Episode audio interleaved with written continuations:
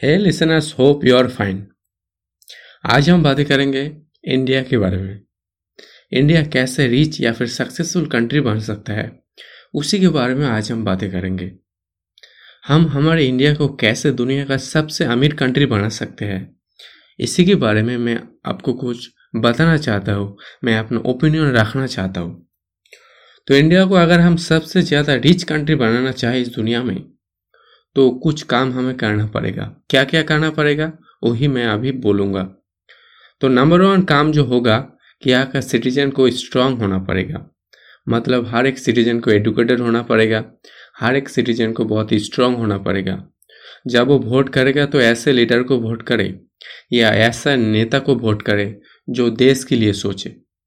जो नेता अपनी पार्टी के लिए या फिर किसी रिलीजन के बारे में सोचता है उसे बिल्कुल रिजेक्ट कर देना चाहिए।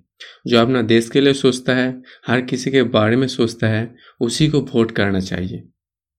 दूसरा सबसे बड़ा बात होता है कि एडुकेशन हमें हर किसी को एडुकेटेड होना पड़ेगा। हमें हर किसी को स्कूल जाना पड़ेगा। अगर ज़्यादा अनएडुकेटेड रह, रहेगा तो फिर वहाँ पे गरीबी ज़्यादा होगी। गरीबी ज़्यादा होगी तो फिर वो लोग सही लीडर को चुन नहीं पाएँगे। इसीलिए एडुकेशन ज़रूरी है। हर एक कंट्री का जो सिटीजन है, हर किसी को एडुकेटेड होना पड़ेगा, हर किसी के स्कूल में जाना पड़ेगा, हर किसी को समझदार होना पड़ेगा। इसके बाद जो कारण आता है, जो फॉर्मूला आता है, वो होता है सेल्फ एम्प्लॉयड मतलब गवर्नमेंट नौकरी के लिए, नौकरी के लिए उतना ज़्यादा इंतज़ार मत करो। हमें हर किसी को सेल्फ एम्प्लॉयड होना पड़ेगा। हम अपना खुद का एक काम शुरू कर सकते हैं, वहाँ से अर्न कर सकते हैं। अगर हर कोई सेल्फ एम्प्लॉयड होगा, हर कोई अपना अपना काम करेगा, कुछ बना के काम करेगा तो फिर हर कोई किसी के पास पैसा होगा और देश का जो इकोनॉमी है, वो भी बूम पर उठ जाएगा। तो हमें सेल्फ एम्प्लॉयड होना पड़ेगा। तीसरा सबसे बड़ा है ब्रादर विथ ऑल मतलब सबके साथ दोस्ती रखना चाहिए, ब्रदरहुड रखना चाहिए। एक धर्म के साथ, दूसरे धर्म या कास्ट के साथ है, वो दूसरा कास्ट में जो दंगा या फिर मारा मारी ऐसा कुछ भी नहीं होना चाहिए। हर किसी के साथ एक भाईचारा होना चाहिए, हर किसी को एक साथ रहना चाहिए, एकजुट होकर रहना चाहिए। हमें बिल्कुल कास्ट को लेकर या रिलीजन के लेकर सोचना नहीं चाहिए, हमें सिर्फ़ हमारे कंट्री के बारे में सोचना चाहिए, वन कंट्री और हमारे यहाँ का जो हर कोई कि सिटीजन, हर एक सिटीजन के बारे में सोचना चाहिए।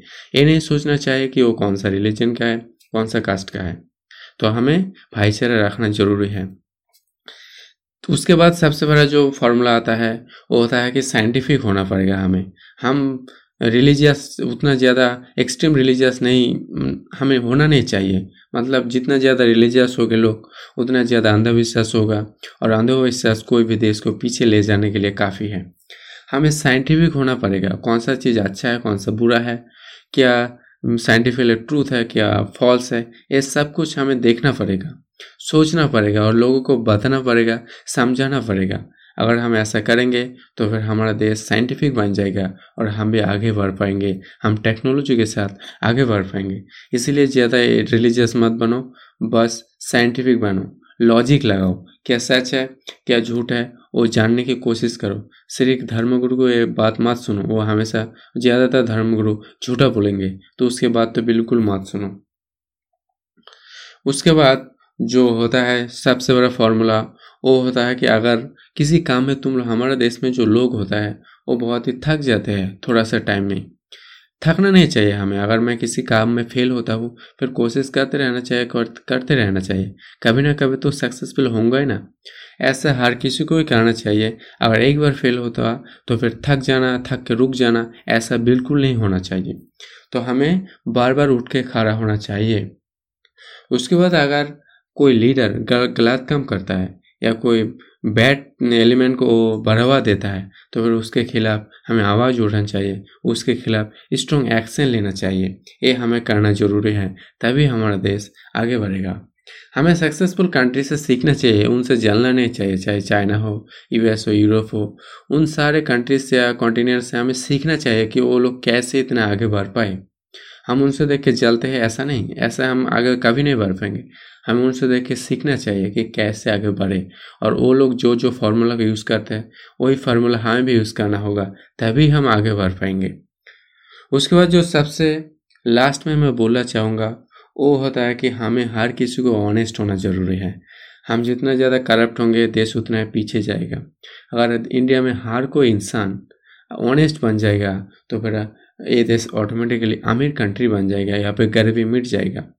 लेकिन प्रॉब्लम यही है कि यहाँ पे करप्शन है, हर कोई करप्ट कुछ ना कुछ तो करता है ऐसा करप्ट करप्शन तो कुछ ना कुछ करता है तो ऐसा बिल्कुल नहीं होना चाहिए, हमें हर किसी को ऑनेस्ट होना ज़रूरी है। अगर हम, जिस दिन हम ऐसा हो पाएँगे, हर कोई ऑनेस्ट बन जाएगा इस देश में, उस दिन इंडिया दुनिया का सबसे रिचेस्ट कंट्री बन जाएगा। तो आज के लिए बस मेरा ज्ञान इतना ही। कल हम फिर मिलेंगे। तब तक ले थैंक यू बाय